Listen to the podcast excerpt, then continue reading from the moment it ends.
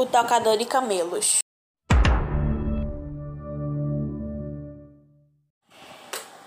Esse Maomé devia ter sido um rapaz muito cabra macho mesmo, viu? Pra poder ir lá tocar nos camelos por causa da rainha árabe.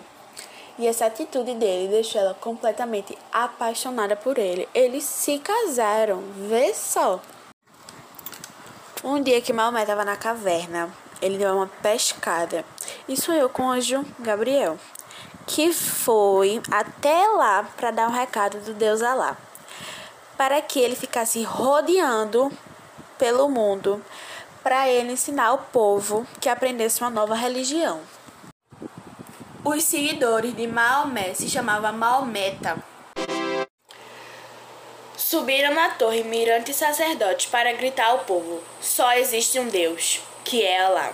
Ao ouvir isso, os maometanos largaram tudo o que estavam fazendo, se ajoelharam no chão e oraram com a cabeça inclinada.